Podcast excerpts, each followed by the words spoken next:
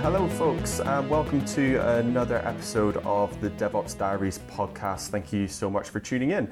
I'm your host, Jack McCurdy at Gearset, and today I am joined by Salesforce MVP, founder of Admin to Architect, and co founder of London's Calling, Francis Pindar. Francis, I'm really excited to have you on the podcast. Welcome. Yeah, me too. Thanks for having me. You are very welcome. You're very welcome. I've kind of given you a little bit, uh, a little bit of a bio there, and given a yeah. bit of an introdu- introduction to you. But why don't you why don't you tell us a little bit about yourself, Francis? Yeah, so I've been in the Salesforce ecosystem probably about 14, 15 years now. Um, yeah, kind of started off in consulting and then kind of jumped between consulting and, and clients and, and throughout the years. Um, but now, yeah, I kind of run admin to architect.com, which is kind of a training company. Uh, and I've trained over 100,000 people in 160 countries Salesforce. And now I'm on a mission to move admins and developers down that architect track uh, and learning more about really kind of maximizing the value of the Salesforce platform.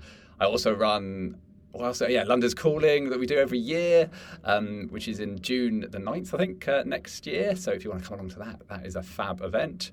Uh, also, Salesforce Posse run a podcast uh, interviewing kind of you and other kind of uh, influential thought leaders in the Salesforce ecosystem, and all about you know going to that kind of architecture uh, and understanding more about architect Salesforce architecture. So yeah, all good.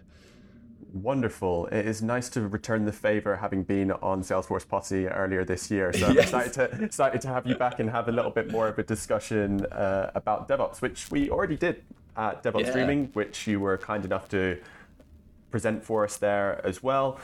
And today we're actually going to talk about an interesting topic and something that I think will help either anybody that is new to DevOps, maybe those admins and developers that, that you train through admin yeah, to architect, for example. to DevOps. Linking, linking that to DevOps and helping folks understand a little bit more about the process and what that looks like. So mm. we're going to talk about talk about process mapping mainly. Um, yeah, absolutely. so, so Francis, uh, why don't you why don't you start us off then with, with, with that thinking about process mapping and what we're looking at? Yeah. When... So when so when I kind of I started doing DevOps like several years ago, and it's really because I kind of got landed in this kind of world at this customer or kind of working at this company where they were saying, you know, releases were going to take two months. Yeah, I wanted to create a report. Oh no, it's got to go through the release process, and you know, it's a highly regulatory regulated industry, and it was just mental. And I was like, why is it taking so long? And to be honest, didn't know much about DevOps, but thought, ah, yeah, this needs to be fixed uh, so we can kind of release more quickly, and really kind of related that to the way we do Salesforce projects because that's all I knew really, and kind of looked at it in a point of it you're just kind of mapping a process. So, and it's the same thing we do in Salesforce, right? So, even if you like looking at the opportunity object, say it's got a number of stages. You move through the stages. You can measure the amount of time you're at these each of these stages, uh, and you want to understand why opportunities get stuck in the process uh, and things like that. And actually, DevOps is just exactly the same, pretty much. It's just you've got this change that is going through a load of steps to get into production. And why is it stuck at these different stages? How long is it taking to kind of pro- go through that process? And just kind of for me, thinking in kind of that Salesforce way made a lot of sense when kind of streamlining the DevOps process. Um, and as I kind of progressed through that thinking, then I started learning more about DevOps. And actually, a lot of the DevOps concepts I could still kind of relate back to, you know, developing on the Salesforce platform. And sure. Is there any, a lot any of companies, that stick out? just want, yeah.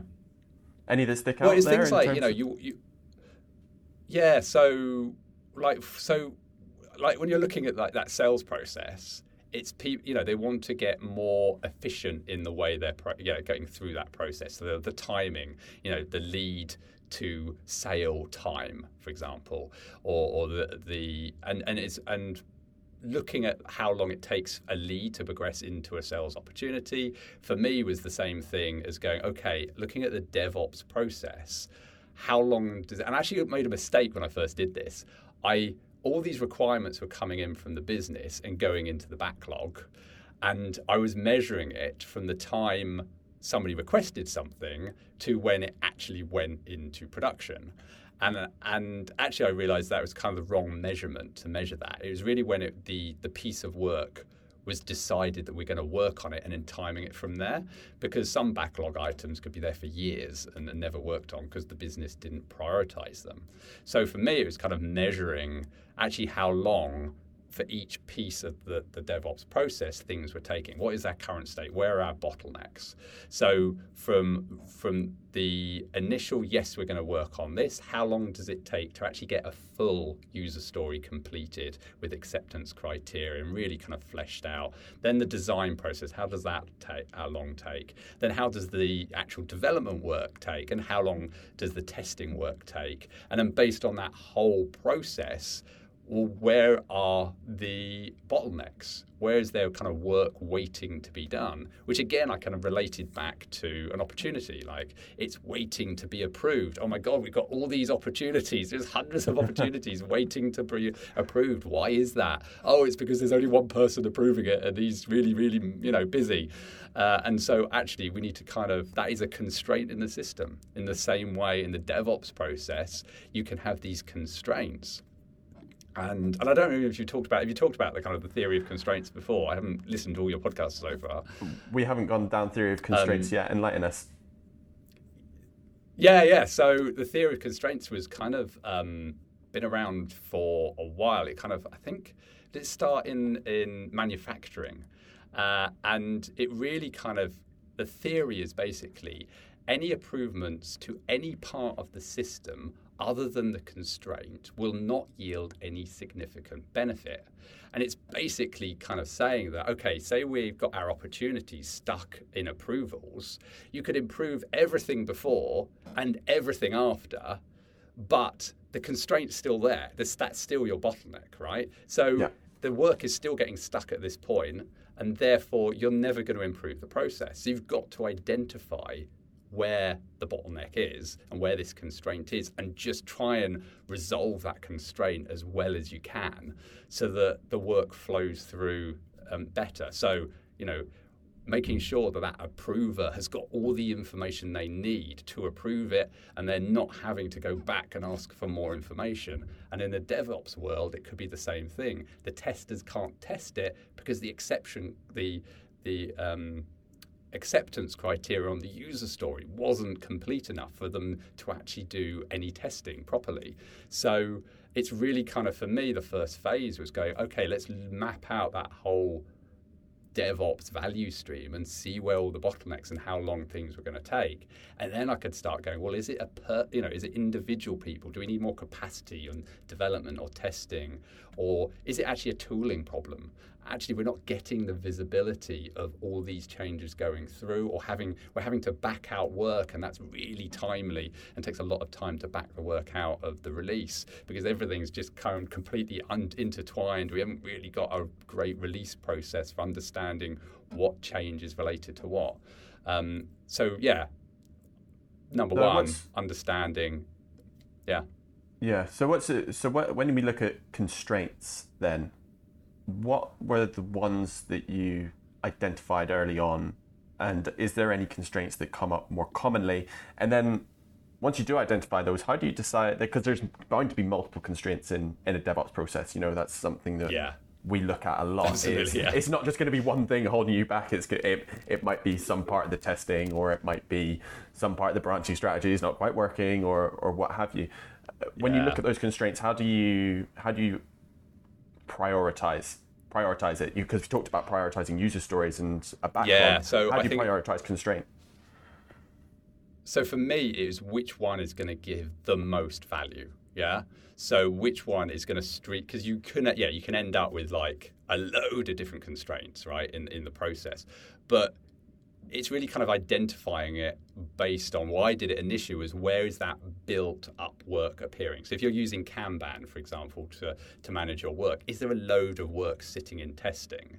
Um, and also what i found was people were based on the sandbox strategies people were releasing all these changes into test, I suppose, but because there was such a backlog on testing, that the some of the releases were kind of interfering with other testing, yeah, and the integration kind of testing wasn't really mature enough, I suppose.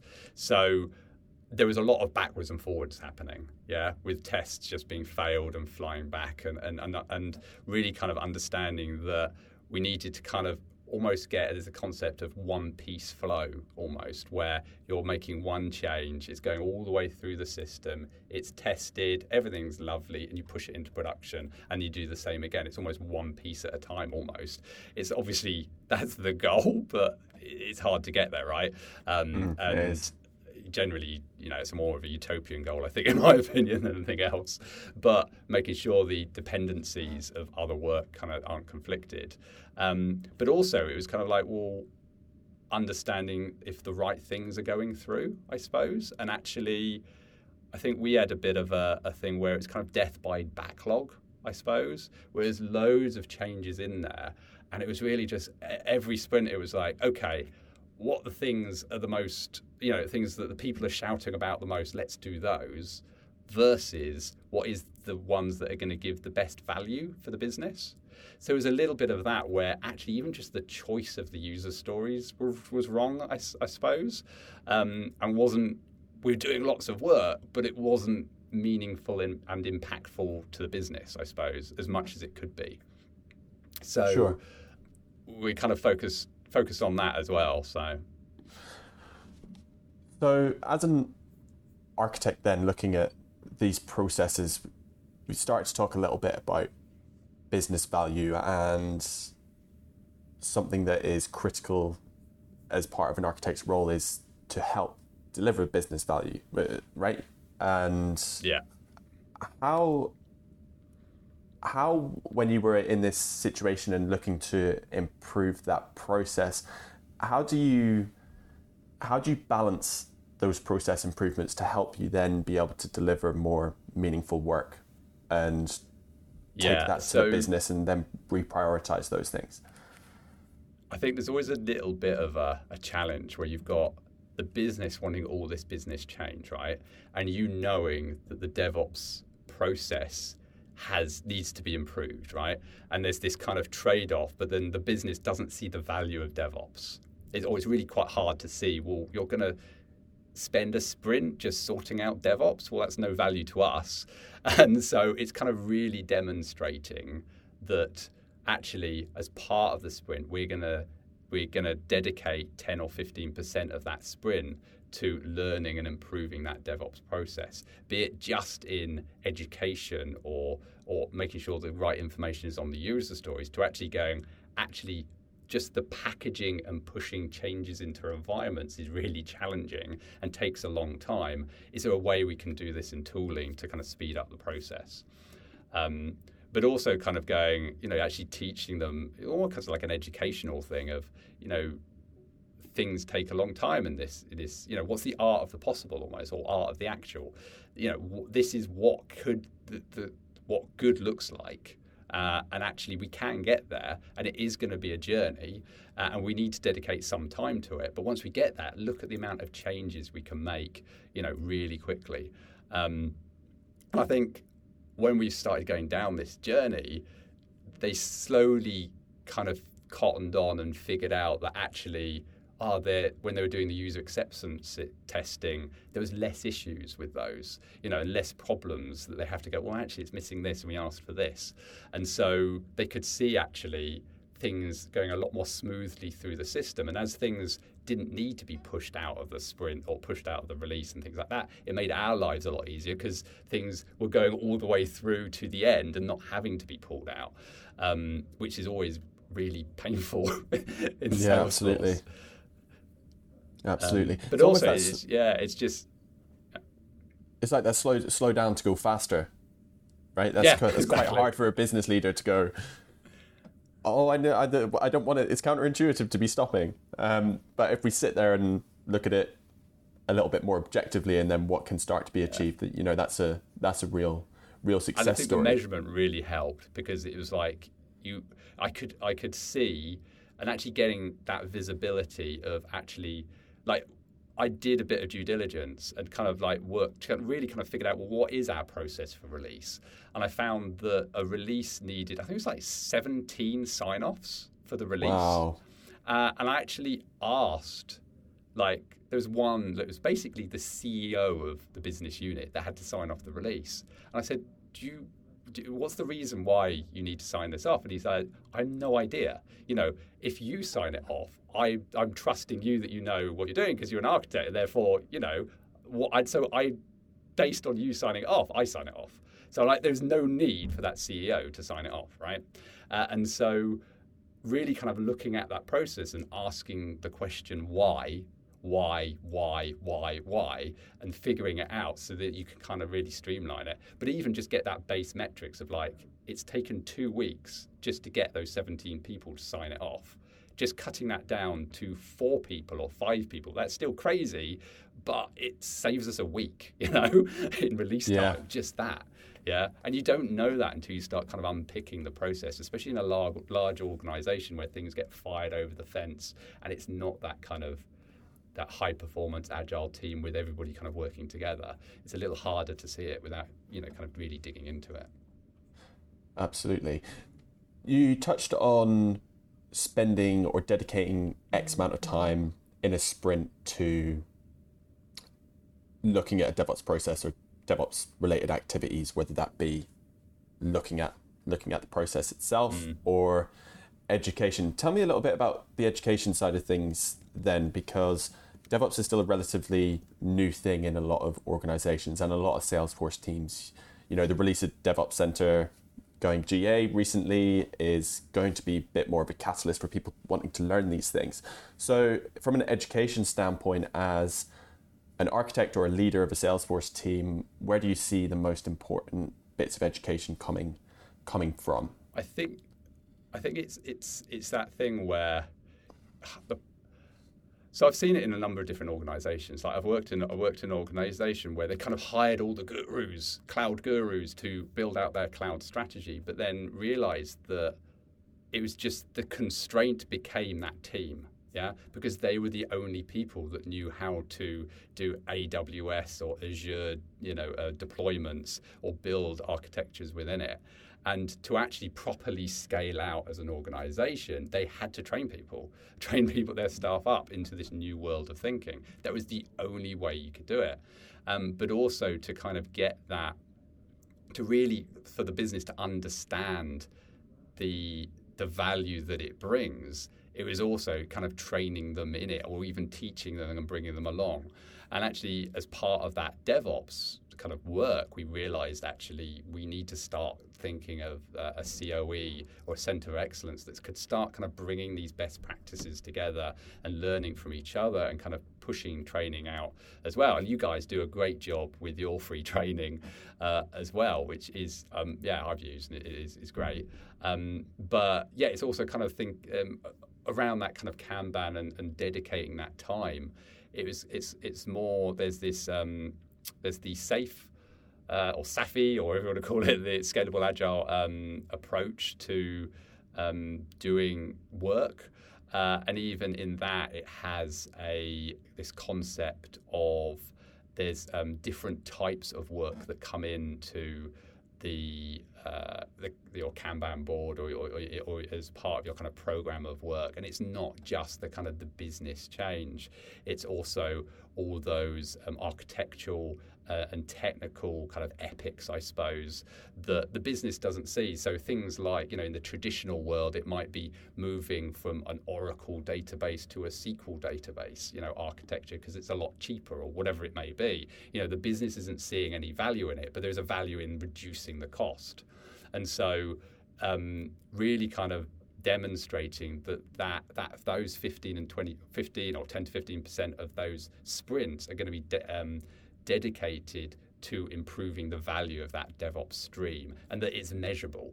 So we know that actually, yeah, we know this takes this amount of time and we've only got the capacity of these n- n- uh, number of user stories generally or these use, uh, story points throughout the kind of flow because of these limitations. Well, actually, our aim is to increase the story points. Um, per sprint, for example, based on you know streamlining the, the testing process or streamlining the release process, so that those people working that piece can actually do more, uh, and therefore can get get more work done. But and this is what I kind of love about agile and, and agile. If you're measuring it, you know, literally two weeks, you've kind of seen the benefit of it, yeah, uh, and you've kind of m- measured a current current state, measure the hey, what happens in in in react, you know, once it goes live, those changes, and then you can prove back, hey, we can deliver more now, we can run quicker now. Um, and when the business sees that, they can kind of measure that back to a kind of an ROI of, of why they're doing it. And to be honest, that's exactly the same in the Salesforce world. You know, you want to be measuring, you know, I'm making this business transformational change. I'm putting this business process into Salesforce to save time or efficiency or whatever it may be. And we've measured that. And now we can prove that that's been really successful. Uh, and if you're not doing that time and time again, then what's the point? You know, uh, and yeah. it does take more effort, but it really just shows value on, on what you're doing. And for, for an individual as well, I love it because I can say, well, actually, yeah, I've grown the business by this, or I've helped the developers not get completely kind of the pain of merging co- you know branches together and everything going horrible. And oh my god there's flows that have been changed the same flow has been changed on multiple streams. Oh my god what are we doing now? You know and that kind of craziness that you get in the salesforce world um, and just making it easier basically for people. Yeah.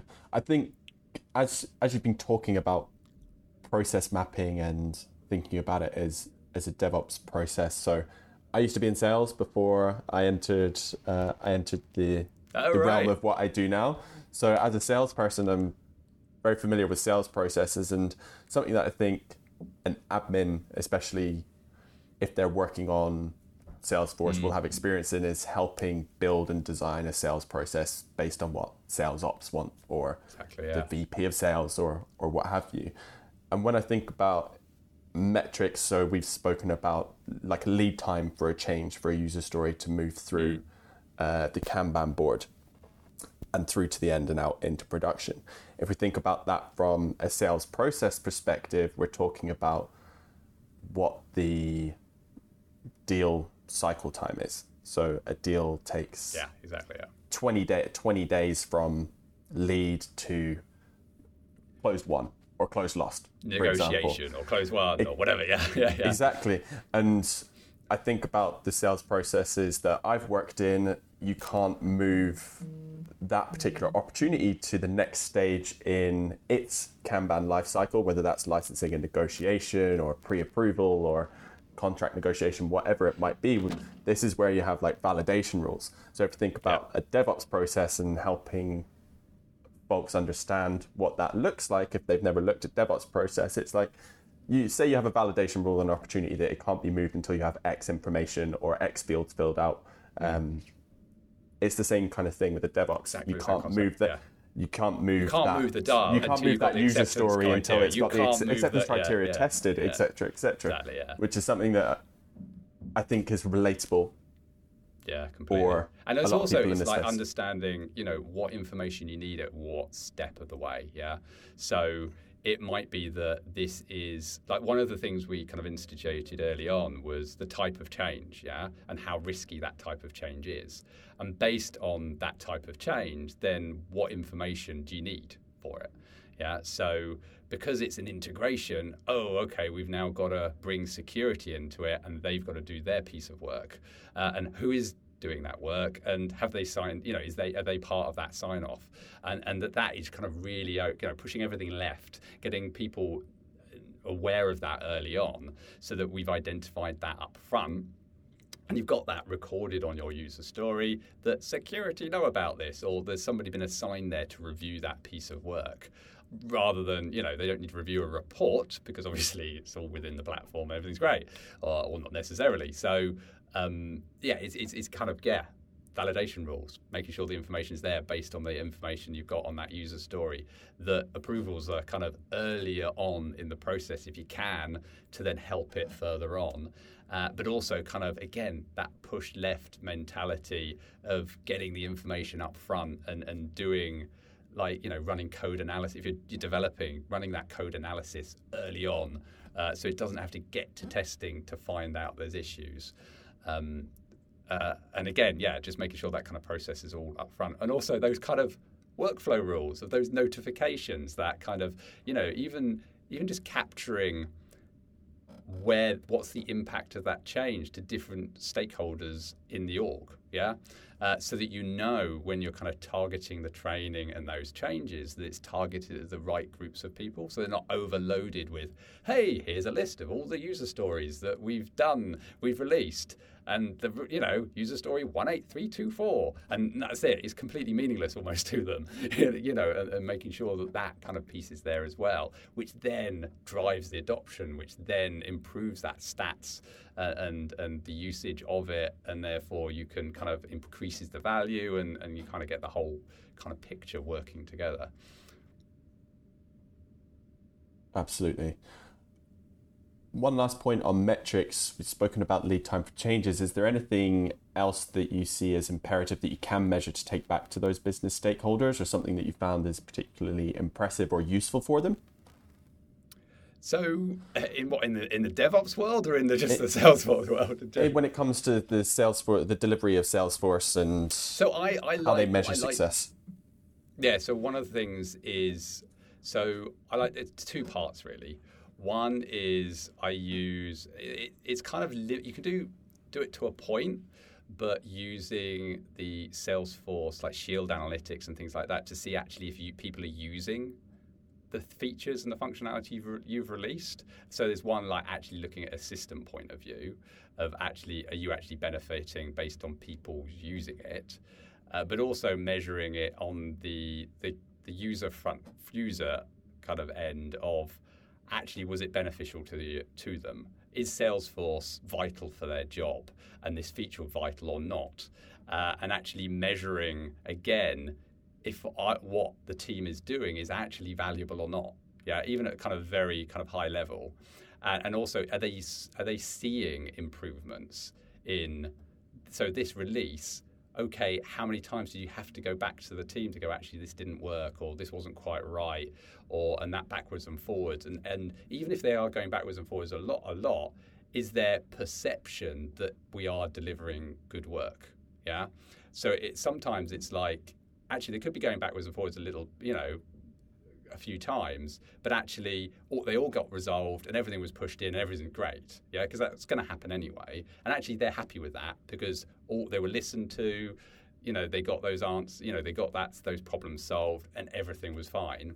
Or it might be that you're just not tracking the fact that we're not engaging with the users the stuff we keep on you know pumping out isn't of value to them or they have, have commented on things but it hasn't hasn't been logged anywhere has not been tracked and we're actually not helping them at all, really, because they're just thinking that we're just ignoring them, right?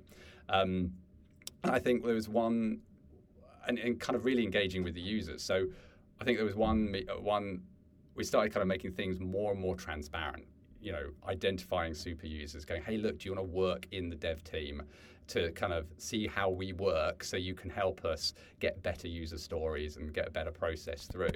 And I think it was quite evident early on that somebody, I remember that we did a workshop and somebody came up and was saying, oh, you know, it, it'd be great if, you know, we could just have, and it was literally really simple. It was fields that were in a two layout column yeah and it was a big text field that was in a two layout column and it was all kind of really small and she had to scroll to fill all that text and she said oh it'd be great if you could go the whole width of the screen and literally it was just moving the field to a you know one column layout on the page layout, and that was it, right? But she didn't even ask for it because she thought that she wouldn't be listened to or it would be too hard to do. So she didn't even request it. Yeah, because the perception was everything that you tried to do in Salesforce was too hard and I'm not listened to.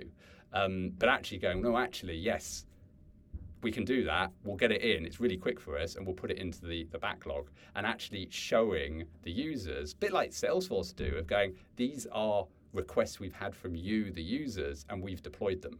Thank you. Yeah. Um, and actually, yeah, and that kind of piece of, of, the DevOps, again, tagging that as oh, it's come from a user, it's not come from the business. Uh, and we're actually add, knowing we're adding value to those users uh, at, at kind of ground zero, I suppose, of actually, yeah, them using it. Uh, and also in the yeah in the DevOps world, you've got the DORA metrics, right? So, um, which again, if you kind of look at them as a kind of very, some of them are quite similar to a sales process, and you know, time to you know to release and things like that. So again, there's quite a lot of kind of mirror mirroring of, of you know Salesforce processes and DevOps processes really, and the way you kind of handle it. Yeah, yeah.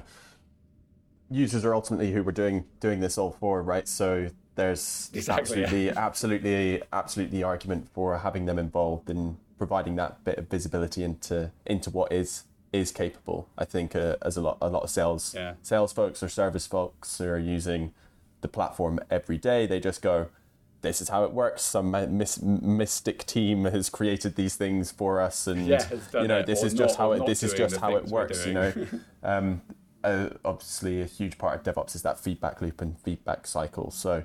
Yeah. Those users are imperative to, to being successful there. Uh, Francis, I really appreciate your time and, and getting to understand how long things takes. But yeah, yeah, absolutely, absolutely. Francis, I really appreciate your time and chatting to us uh, about uh, the Kanban methodologies and looking at it yeah, relating to good. DevOps. And where can folks find out more about what you offer? If this has whetted people's appetite for maybe looking more at architecture and things like that, where can we find you? Yeah, so uh, you can head uh, if you you can follow me on LinkedIn. So just find my name. My name's pretty unique, so you can link to me on LinkedIn, or head to uh, AdmintoArchitect.com with information on there. And I'll be releasing a new um, architecture foundation course in, in, January as well. So uh, if you're interested in that, yeah, keep your eye out for that, or just follow me. I'll be uh, announcing that in due course.